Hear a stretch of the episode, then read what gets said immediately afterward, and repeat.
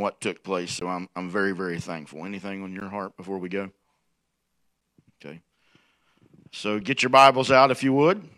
Uh, I like to see people taking notes, whether it's on their phone or in their notebooks and reading from the scripture, whether you have a written copy of it this morning or a digital copy. Uh, I would say at this point, if we were live online, that you're at home, there's an option there uh, on our live broadcast that you can click the Bible uh, or on our app and you can read the scriptures uh, as well. Sometimes, uh, as a pastor, I, was talking to my dad yesterday. You know, he pastored for over 36 years, three different churches. One, um, he pastored for over 50 years, one church for 36 years, two denominational churches before starting that church. And, and he's preaching this morning in, uh, over in Poca and here's a man who's preached for over 51 years, and he said, I'm struggling to find a message to know what I'm supposed to preach.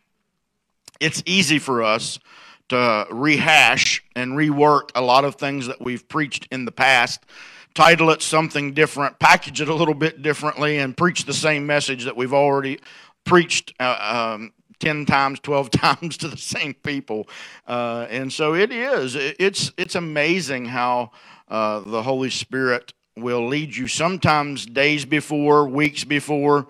Uh, you're supposed to deliver something, and sometimes hours before. And as a pastor, uh, that's the difficult one on me. I like to be prepared and out front and relaxed about what I'm going to share and have a direction. But as, as of 8 o'clock last night, I had no message and no direction. Uh, coming to the church this morning about 5 o'clock, uh, I have uh, an app on my phone uh, that tells you if I'm driving uh, that I'm not responding to your text message. Um, we need to use that. Uh, I have a bad habit of picking up the phone. Lisa's always telling me don't text and drive, and it's a good reminder. So when I got to the church, I saw a lengthy message that she had sent me, and uh, the Holy Spirit sparked something. I did have one thing that I wrote down yesterday, and I actually made a graphic for it, but I didn't post it or use it till this morning. But he gave me the phrase through Lisa out of the box. Didn't know what that was going to be about this Christmas, but I was trusting, and after her text message this morning, it sparked more thought and direction, and I will try to release to you the information that the Holy Spirit wants to give you this Christmas uh, so that you will see Jesus in a fresh new way. Amen? Because that's what our desire is at Grace Life is to continue to present Jesus beautiful and good and his story uh, of the good news, which the angel said was great tidings of great joy to all men. Did he not? That was the declaration that when the king was coming on the scene, God incarnate, that it would be good tidings of great joy for all people. And so you're part of that all. And as we, we release to you this morning what Holy Ghost has given us, then you take that and you release it as good news to everyone that you come in contact with. So Jesus is revealed, and through Jesus being revealed, the Father is revealed. So let's get into the scripture and the word this morning that the God has given us now. Uh, the old covenant was basically confined to a box. Now, help me. Look at this picture. That box was called the Ark of the Covenant. And that box to those people in that covenant was the presence of God we see in Chronicles that when the ark came, representing the presence of the Lord, when it had been gone and was brought back to, to its home to Israel to be placed back in the temple, that David danced violently before the Lord. You know what actually he was doing in Hebrew? He was rejoicing. The word rejoice means to dance or spin around violently. So the emotion that was captured in David's heart that when that presence of the Lord came back, the representation in that covenant system came back to its resting place, David rejoiced because the presence of the Lord symbolically had returned to the people of Israel. Could you imagine living under a covenant and a culture that a box represented the presence of God, and if that box was gone, there was no presence of God? The blessing of the Lord had departed. One scripture uses the terminology Ichabod was written over the door because the glory of God, the presence of God, had departed from that place. Could you testify by the raising of a hand and a shout to the king this morning that you are living under a covenant where the presence of God is never taken from you? I see some hands in the back this morning. His presence doesn't come and go. The glory of the Lord is always present with us. Doesn't mean we always feel it. But we're not living under a covenant where a box represents the presence or even the covenant that God has made with his people. If you would look at the book of Exodus, you will find the instructions were given for the dimensions, the materials. Uh, I'm a code enforcer, so the code was given by which this box was be to be constructed. And where that box was placed was inside of another box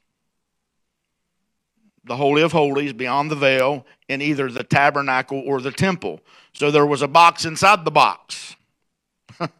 then Hebrews 9 tells us, if you would go look at chapter 9 of Hebrews, that the, this box, again, I'm referring to the Ark of the Covenant, there were three items placed inside that box. And those items were the two tablets of the covenant of law that Moses had received, Aaron's rod that had budded, and a jar of miracle manna.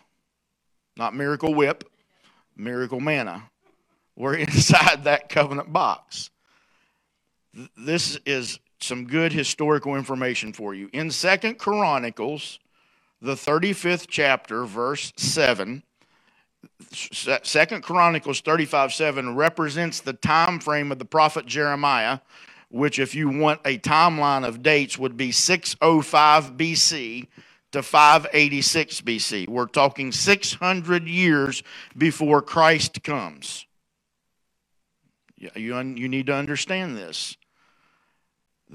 Second Chronicles 35 7 is the last mention of that box in that system that represented the presence of God being with Israel.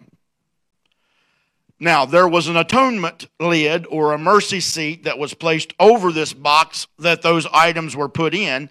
And then the priest of that covenant were told that once a year on a certain day, they would shed the blood of a bull, and that blood would be taken into the Holy of Holies and it would be sprinkled on that mercy seat so that when God looked out of heaven into that box, all that he would see was the blood. That was symbolic of what was, it was a shadow of what was to come. Then the incarnation of God in the form of man comes. Christ, the Savior, is born. He came to seek and to save the lost and to offer to mankind eternal life to everyone and anyone who would believe. Is that the Bible? Is that the gospel that he gave his life in exchange for your life? He, he not only died for you, he died as you. And not only did he give his life for you, he gave his life to you. And he wants you to let his life live through you. And if you will simply release your faith and believe, then you receive eternal life. Go with me now to John, the 17th chapter. Am I doing okay so far? This is what John says in 17, verse 3. What I just gave you was background information so that you can understand where they thought eternal life comes from and why Jesus said, and it was echoed by Jesus and first spoke by the prophet John the Baptist, who was a forerunner, saying, Repent. Change your mind. You're not going to find it in a box. Jesus says in John 17, verse 3 Now this is eternal life, that they know you, talking to God, the only true God, and Jesus Christ, whom you have sent. What is eternal life? That they know God, the true and living God, not God in a box,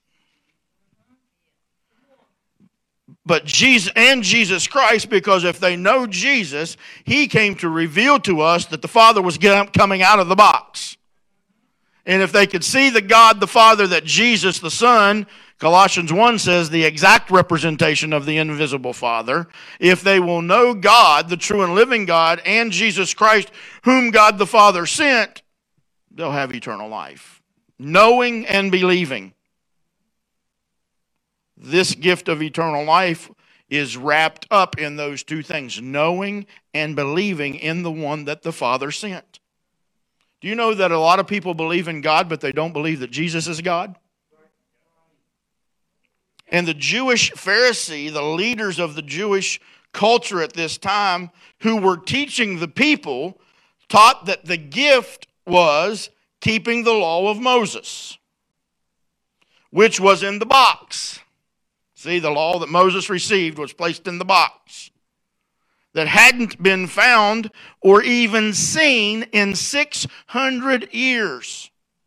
See, now we have the incarnation of Christ. He's Christ the Savior is born. This is 600 years after Second Chronicles 35.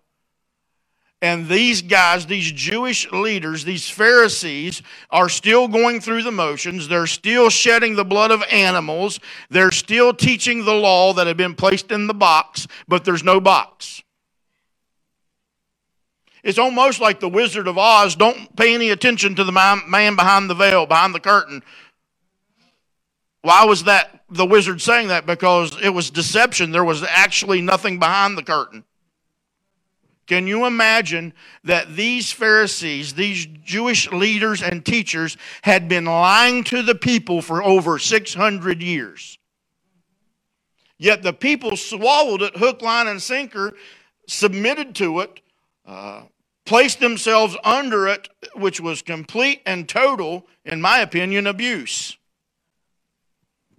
Why would you believe in something and teaching something that says that there has to be this box and then the blood has to be put on this block, box for the sins of the people to be forgiven and you're lying to the people, you're duping the people? Wow. So, what they were doing was keeping a bunch of rules and rituals and applying the blood of goats and bulls to what? No ark. So, in reality, no presence of God no salvation for sin. I was teaching a blood covenant class in Bible college a few years ago, and we had the privilege of going to the Jewish temple up in Charleston, and we spoke to the rabbi. We were trying to understand uh, the types and shadows of the old covenant and the blood that was shed of animals and what that really represented when we now believe that the blood of one lamb, pure sacrifice, was good once and for all.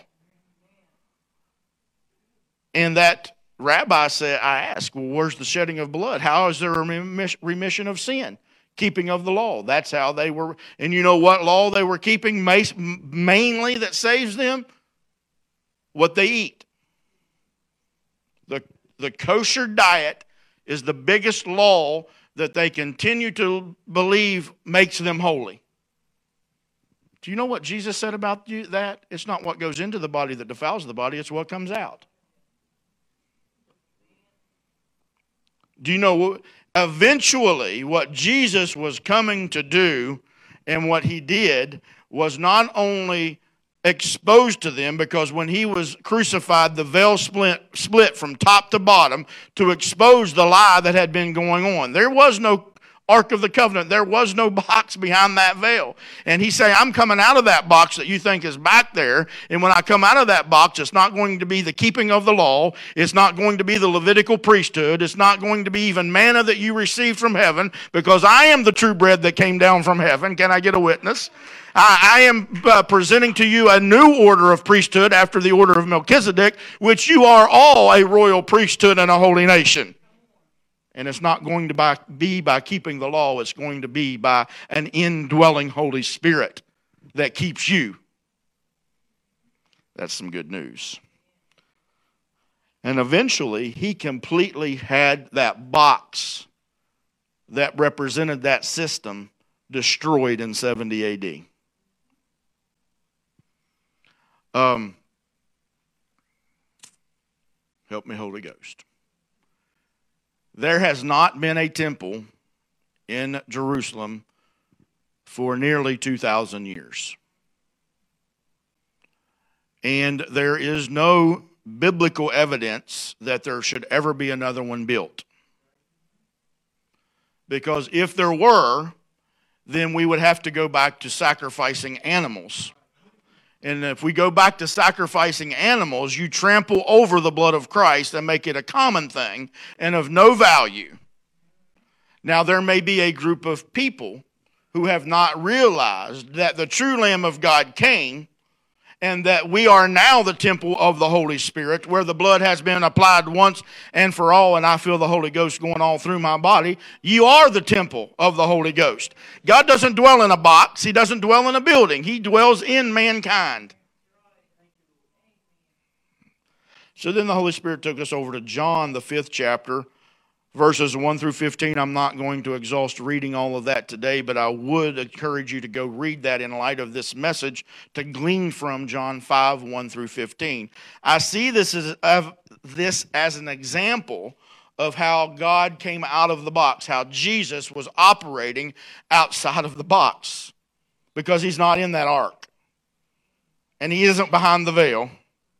He isn't untouchable where you'll die. See, that was the, the old covenant. That ark that represented the presence of God wasn't accessible to, except to one man once a year. But God removed that tradition. He removed that you can't touch God and live. And He said, Let all come to me. and you not, not only will you not die, but you'll live eternally if you'll come to me. He is touchable, real, and gives life. His ministry here is about getting out of the box of tradition, and he was on, that was only for the Jews and could only be in, experienced inside the box. In this passage, you're going to see that Jesus is going up to Jerusalem. If you look at verse 1 of chapter 5, he's going up to celebrate one of the feasts of the Jews. They're still operating inside of that covenant where there is no presence of God because the box isn't even there, the ark's not there. But he's going up to celebrate, and in this story, we see Jesus continue to come out of the box more and more. Eh, let me say this. When I use that phrase out of the box this morning, what I'm saying is this is symbolically representing Jesus revealing himself. He's not revealing himself in light of an ark, in, in light of a temple. And he's revealing himself as the son of the God, uh, son of the only true and living God, who has been misrepresented. So he wants for all to know who God the Father is and who Christ the Son is, and then they'll gain eternal life from it. So he's constantly unveiling himself. Do you know that Jesus wants to keep coming out of the box in your life? He wants to constantly reveal himself to you in a greater way. The disciples knew Jesus as healer. They had seen him do many miracles of healing, but they did not know him as resurrection until they got to the tomb of Lazarus. Then another realm, another dimension of who Christ was to them was unveiled to them. Jesus is not only healer and life giver to you, he's sustainer, he's defender, he's protector, he's lifter of your head. Man, if I was in a good Pentecostal church, people would have been all on their feet right then. but he may reveal himself to you tomorrow as something that you have never experienced him to be because you've not experienced what you're going through in that moment. He's continually revealing himself do you know the backdrop or the landscape of how he reveals himself is always grace and mercy? It's not insignificant that this experience in John the fifth chapter takes him to Bethesda. Bethesda means the house of mercy and grace. So, on the backdrop in the house of mercy and grace, he's going to show you that inside the box, you're not going to have much hope. You won't have any life because the law only leads to death. But if you'll get outside of the box, you'll repent of that old covenant mindset and you'll begin to see who Jesus is and as he re- reveals himself to you, a lot of things will begin to change in your life. But see, because if you stay inside the box, all you're going to find is a man who's impotent. He's impotent. He's powerless. He can do nothing for himself. But if you'll get outside of the box and you'll see Jesus, he'll reveal to you that people are important. I'm going to tell you something. Even in our culture today, if we stay under rules and regulations of religion, denominational organizations, the, we will begin to disqualify people as impotent, powerless, can't do anything inside the church. Why? Because you've been divorced. Help me, somebody. Oh, no, because you have this ailment, or you don't give enough, or you haven't prayed enough. Are you full of the Holy Ghost with the evidence of speaking in tongues? Or what? I'll tell you what, when we start doing that, when we start basing people's importance and people's qualification on what they can do or what they have, then we're living inside of a box. And Jesus doesn't dwell in a box. He's revealing to you that everyone is important. Everyone has a gift. How can I pull on that gift to help you see that Jesus loves you?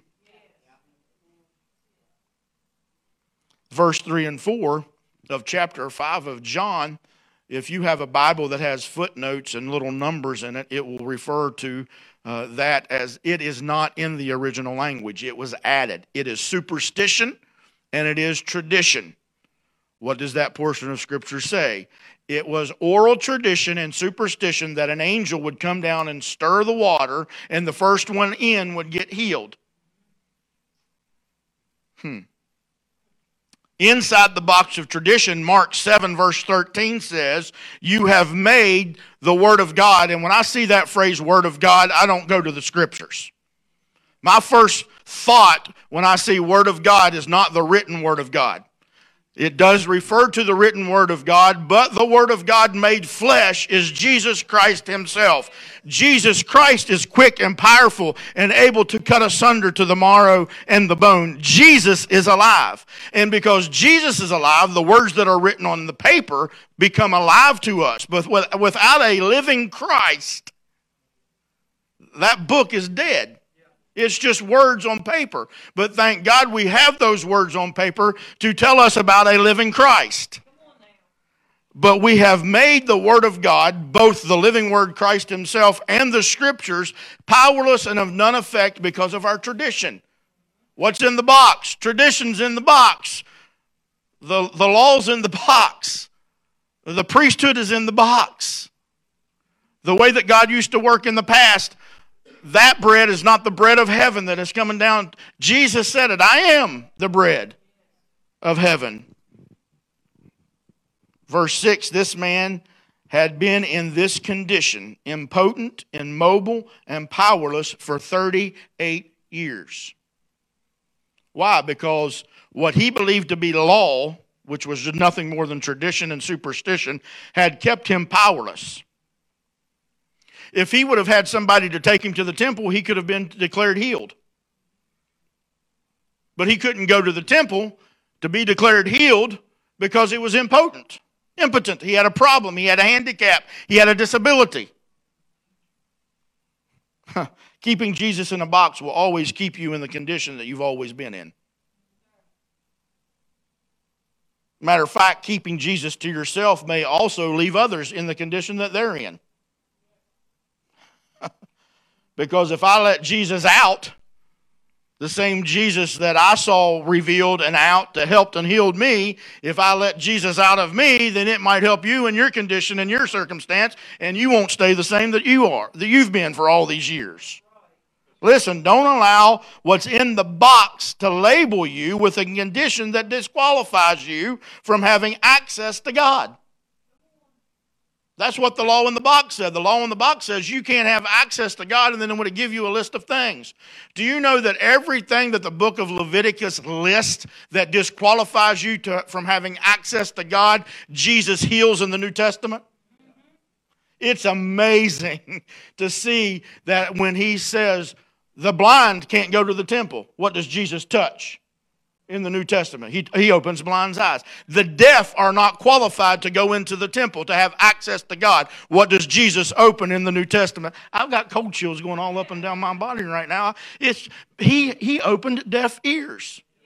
Paralytics couldn't have access to the king. If you were paralyzed, if your limbs didn't work, you didn't have access to the kingdom of uh, to, into the temple. But Jesus came and he healed the paralytics. I could go on and on. The woman bent over it says if you're hunched back, If you have a deformity in the back, that's what Leviticus says, then you can't go to the temple. But Jesus healed the daughter that had been bent over for 18 years to tell her there's nobody disqualified under my kingdom, in my covenant. This thing that I, I'm coming out of the box to refi- reveal to you that everyone has access.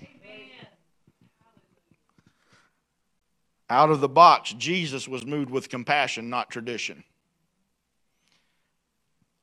put this on the screen and write this in your notes and lock this in your brain. You don't have to beg for what's already been bought for you. See, the law will tell you that you have to come and beg. Ten Hail Marys, five Our Fathers, penance, not making fun, but, but you don't have to beg for what's already been paid for. But we have a, a culture of Christians that are constantly begging God for things.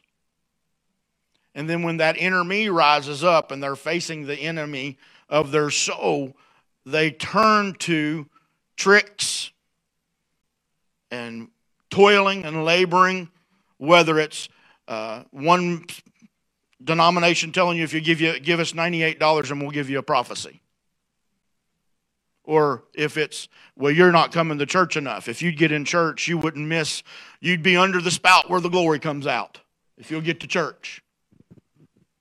Or how many chapters have you read this week? Have you prayed an hour every day?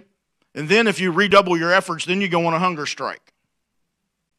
And if you really are serious and you go on a hunger strike then god's going to move on your behalf i'm thankful that i'm not living under a, a, mindset of a God that will make me redouble my efforts to get something from Him. He's constantly reminding that I'm a, me that I am His son. I have to repent of that mindset and to- turn towards Him to re- continually to receive that I am His child, that He has given me everything that pertains to life and godliness, and I don't have to beg Him. Now, please don't don't misunderstand. I, when I, I understand when I got the phone call that Mary and Natalie had been in a horrible wreck I didn't go into a desperate begging, but I did go into an emotional mindset that my girls were in trouble and they needed help from the Father, not just their earthly Father, but from their heavenly Father.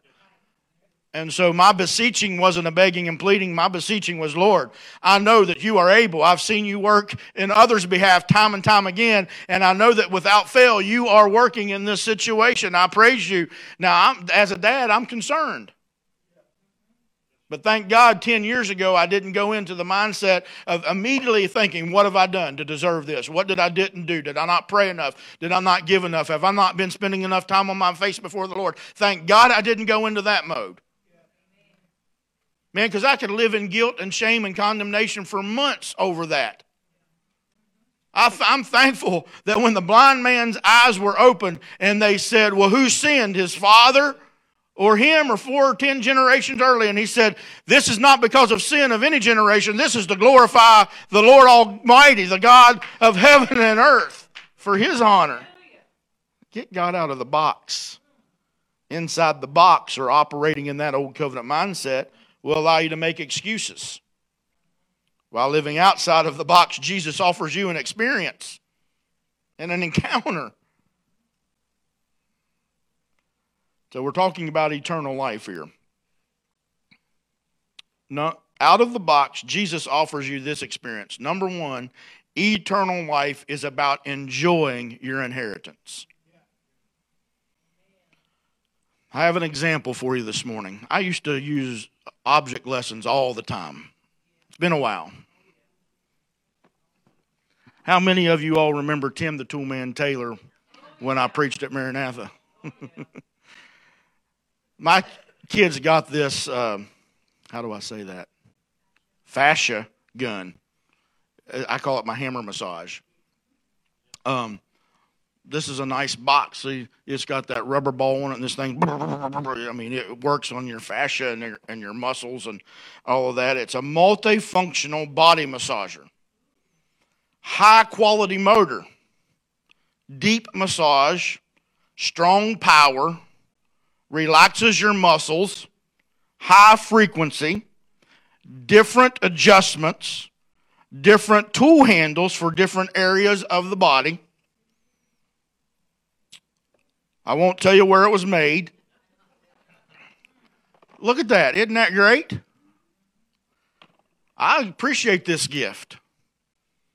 But if all I ever do is look at the box and read what's in it, I'll never receive the benefits of what's in the box.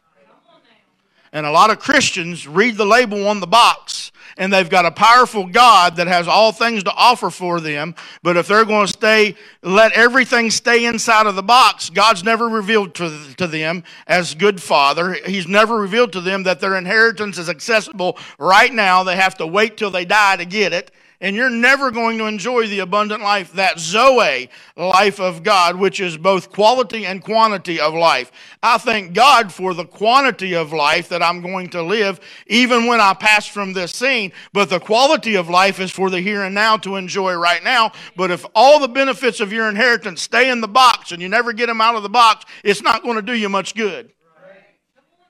It's time to enjoy your inheritance. I believe that we've got the, the best message to offer you. I'm, I'm, I might be a little bit biased to that, but I'm talking from experience, having experienced both living inside the box and outside of the box. And it's a whole lot better living when I take this thing out of the box and I turn it on, and wherever there's pain, it begins to massage that pain away. Wherever there's a hurt, come on, I'm speaking symbolically here right now, but wherever there's a hurt, if you'll get it out of the box, it will cause a deep inner healing to take place in your life. And no, you can't have that. That's mine. you can get your own. Number two, eternal life is our testimony. And when I say eternal life, again, I'm not just I'm I'm speaking of present realities with future implications for the child of God. 1 John 5:11 says, And this is the testimony that God has given us eternal life, and this life is in His Son. Man, you, that's our testimony. If we can begin to tell people that God has given them a gift if they will just access it through their repentance and begin to allow the life of the Son to be lived through them, that they can really enjoy a quality of life as well as a quantity of life. If y'all see me next summer in a short sleeve shirt and I have Greek letters written on my body somewhere, it's going to say Zoe. That's the life of God. That went over 15 people's heads. Eternal life is not just a part of our testimony, it's a promise. 1 John 2 25 says, And this is the promise that he has promised eternal life. I, got, I have a question for you. Did eternal life begin the moment that you believed, or does eternal life begin when you die? The moment that you believed, eternal life was yours. You begin to access what was already and rightfully yours because of what Jesus did at the cross of Calvary. We walk in this promise now. Infirmities,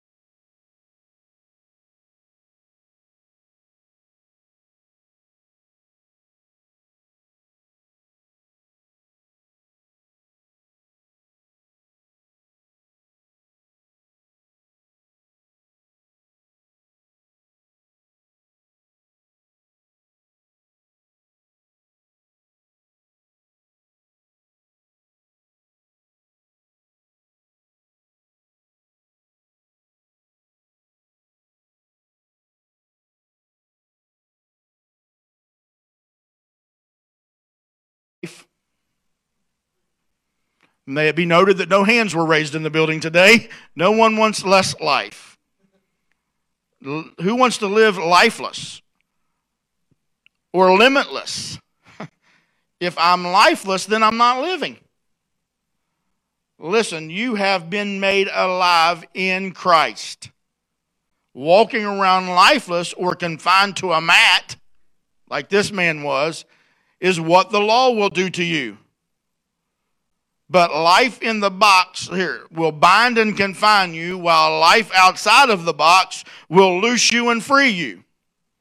Who wants to live bound and confined? I don't want to live bound and confined. Whatever mat you may be laying on, if, if it's a disease, if it's someone told you because of a generational issue that you're bound to this type of thing. I, listen, generational curses were dealt with at the cross according to Galatians the curse hung on the tree. There's no more curse.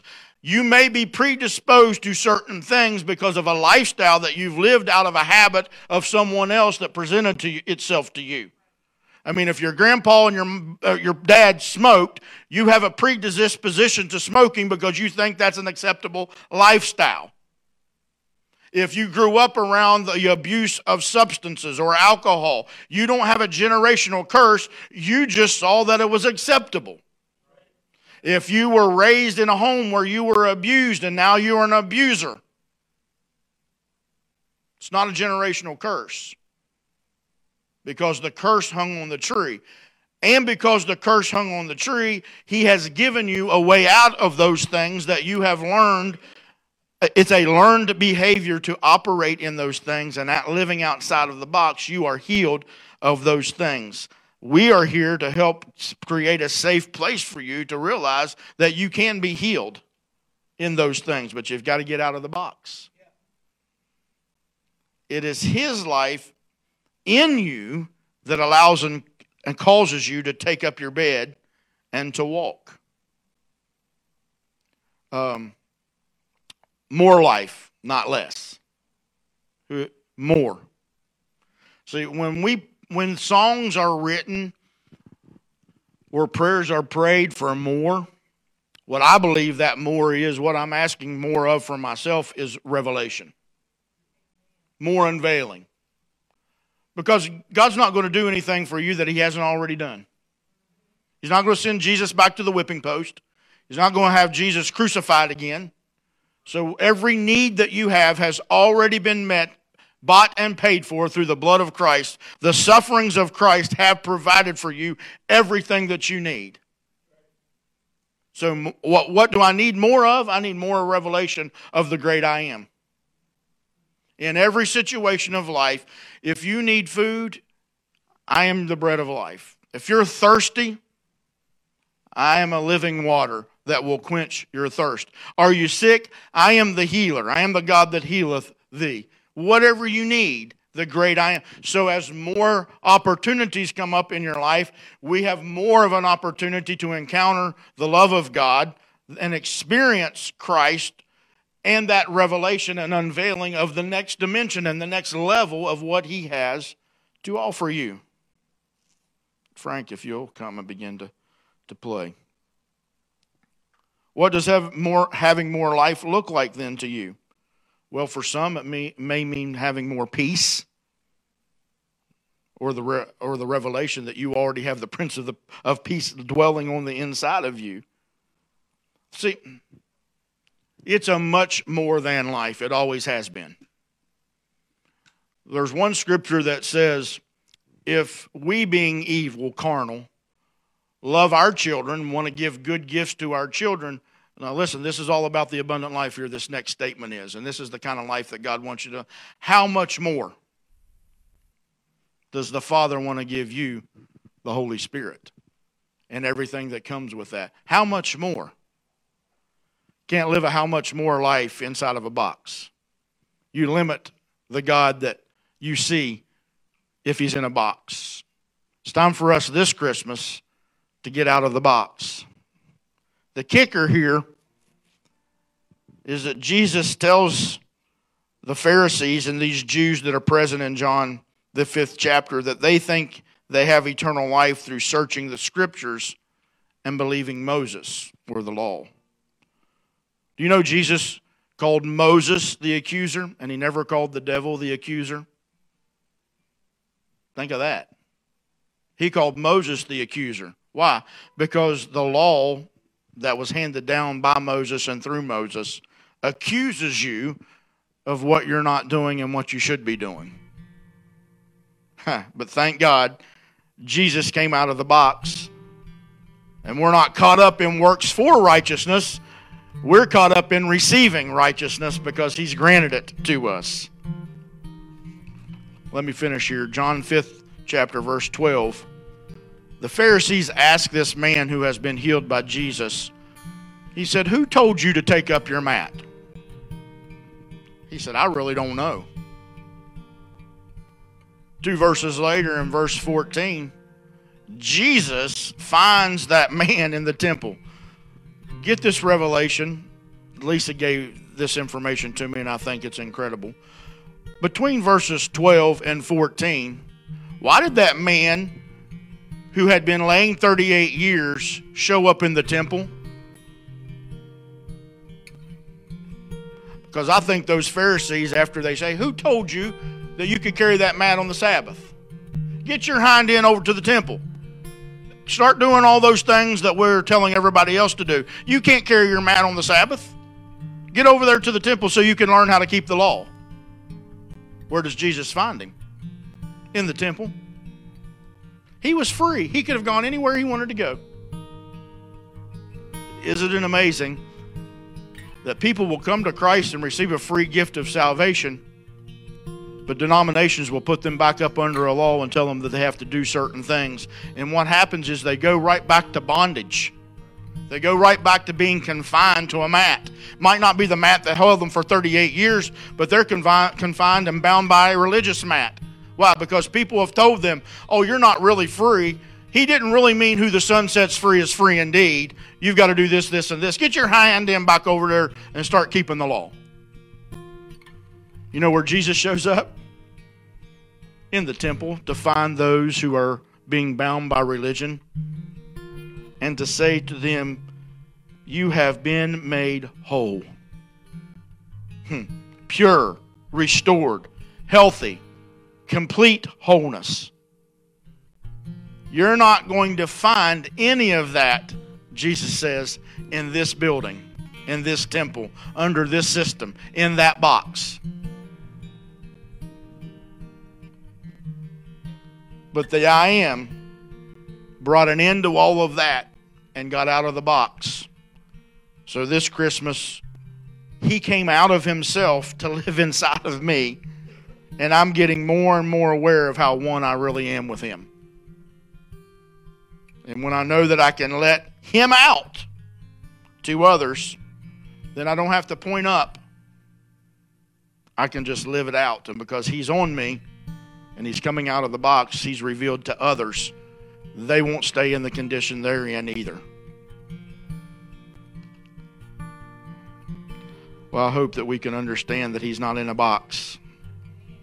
This Christmas, He's out of the box. Not just this Christmas, all the time. But This is a season where we can help make others more aware of what God did in the incarnation of Christ coming to the earth to fulfill all that needed to be fulfilled so that a spotless lamb was offered for the sins of the people once and for all. That's an incredibly good news.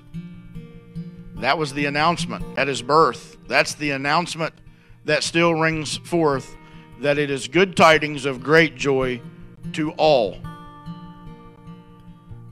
who will believe and know that He is the true and living God. Would you stand to your feet this morning and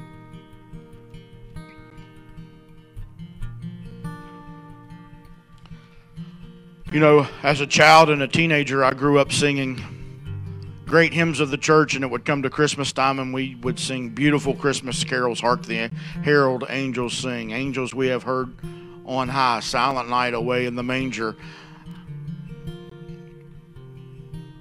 Believe that God came and dwelt among us, but didn't have a revelation till I was almost 40 years old that He really came not to just dwell up among us, but to dwell in us. And what power it was to have an indwelling spirit that kept me instead of having him come on me if I was real good, but he left me when I was bad, and I would have to redouble my efforts so that I could get him to come back. And if I would keep those laws, see, it was a secular counselor who told me that I was trying to obtain something that was unobtainable, and that was perfection. By keeping a set of rules and regulations that couldn't be kept. This is not a, a Christian individual, this was a secular counselor who revealed to me that I was trying to keep something that couldn't be kept and to rest. And when Lisa came along and reiterated that and said, I don't know whether to date you or counsel you, and thank God she did both, I, I began to walk in the freedom of that indwelling, keeping power of God in my life. Got out of the box. And I, I believe by His help and by His grace that we've continued to let Him out of the box in our in our own lives to help others. Um, you know, there's been a deep inner healing. There, uh, I've shared with some how um, backwards, tore up from the floor up I was because at the end of doing everything that I had done for 37 years, if that was what I was going to get, that was hell on earth. And I, man, I did it all. Redoubled my efforts to make sure that I gave more than 10%. I prayed, fasted, got in the Word, got on my knees for hours, trying to obtain something that I already received. Now, in and of those themselves, those things are not bad. I'm not saying that those are bad things. I still do a lot of those, but I don't have to spend as much time doing those things because of the freedom. I'm not struggling to be free, I'm free to struggle. And in that struggle, I've gotten out of the box. And I only say those things to testify to the glory of the revelation of who Jesus is. And he continues to unveil himself in my life. That's what we desire for everybody that we come in contact with is that as Christ is revealed to them that they can be set free. There's a lot of things represented in the building today. I know that you have neighbors, friends, family members that talk to you that tell you there's a lot of different things that they're facing. It's so good to see Pastor Hank in the building this morning that just two weeks ago, with double pneumonia in the hospital, we were praying for him. Still needs prayer for strength, complete restoration of the breath in his lungs. But it's just as quick as God can turn things around in a physical manner in our bodies, He can turn around for us in any area of our lives. You know, there's Lee and Elizabeth are here, and Sheila, they're facing their first holiday season uh, without their loved ones. It's, it's, a, it's not an easy thing. Maybe some of you are doing. I don't matter if it's the first, the second, or the fiftieth. It's not easy. Sarah lost her mother recently. And when I say we lost our mothers and our fathers, they're in heaven. We know where they are. We didn't really lose them, but it doesn't lessen the pain of not them not being in the seat beside us holding our hand on Christmas morning. There's a, so good to see Greeny this morning over there. Hey, friend, smile on her face. She's been through a lot physically but God is sustaining her and giving her life. Uh, each of us have a testimony of how God's helped us. That should build our faith to know that whatever we're facing next, He's going to take care of. Would you bow your heads this morning as we just contemplate what we've heard, and then we invite the Holy Spirit that's indwelling in us to begin to move and reveal Himself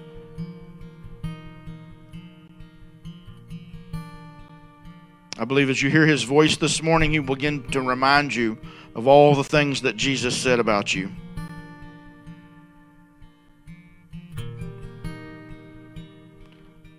I believe that he'll begin to reveal to you a good, good father who, according to Zephaniah, the third chapter, verse 17, is dancing over you, singing, bringing victory after victory in your life, in every area of your life.